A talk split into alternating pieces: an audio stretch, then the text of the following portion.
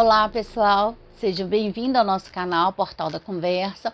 O vídeo de hoje é o episódio 2 da série Dicas de Como Dar Aula. Hoje, o foco da aula de hoje é plano de aula, principalmente para você que é um professor iniciante, é um docente no início da sua carreira.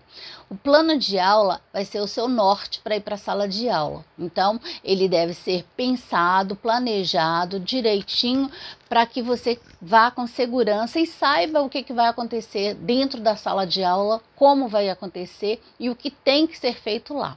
Então, primeira coisa para você fazer o plano de aula, identificar a turma.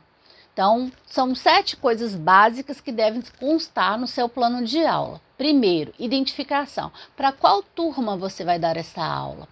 Nome da disciplina, né? Por exemplo, a disciplina é matemática. Eu vou dar matemática para o primeiro ano do ensino médio. Então, disciplina matemática, série primeiro ano, turma 101, turno matutino ou noturno. Então, o primeiro passo é identificar, tá? O segundo é o conteúdo. Você vai listar tópicos dos conteúdos que você vai trabalhar nesse dia dessa aula. Terceiro tópico é o objetivo. Objetivo geral e objetivos específicos que você quer abordar nessa aula. Então, lá você vai informar qual é a sua intenção com esta aula. Quarto é a metodologia. Dizer quais ações você vai executar dentro da sua sala de aula, quais serão as suas ações, como que vai acontecer isso lá. Quinto são os recursos. Quais recursos você vai ter que usar ou serão necessários para que essa aula sua aconteça. Por exemplo, um projetor, um computador.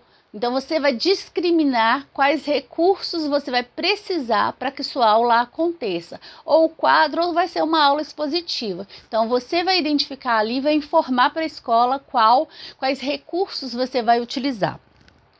Sexto é a avaliação. Toda aula, todo dia deve constar, mesmo que não seja a prova. Uma forma de avaliar aquela aula, por exemplo, pode ser checando através de uma atividade, um exercício, uma dinâmica de prática sobre o assunto. Então, você vai informar como se dará a avaliação sua daquela aula naquele dia. E sétimo, referência. Todo plano de curso você tem que apontar as referências que você se orientou para dar aquela aula. A base não é a ementa? No ementário também, no plano de curso tem o ementário e tem a sugestão de literatura. Então, pode buscar lá ou pode buscar que você usou ou tem. Então, ali você vai citar, vai informar para a escola qual referência você usou para chegar naquele plano de aula. Então, basicamente, o seu plano de aula consta essas informações. E daí você formaliza como acontecerá a sua aula, ok? Se você tiver mais dúvida, me chama no direct que nós podemos conversar mais sobre esse assunto. É uma base para a gente começar a aula, para a gente começar a preparação para ir para a sala de aula, ok? Se inscreva no canal, participe com a gente, tire suas dúvidas com a gente e compartilhe conosco sua experiência também. Obrigada!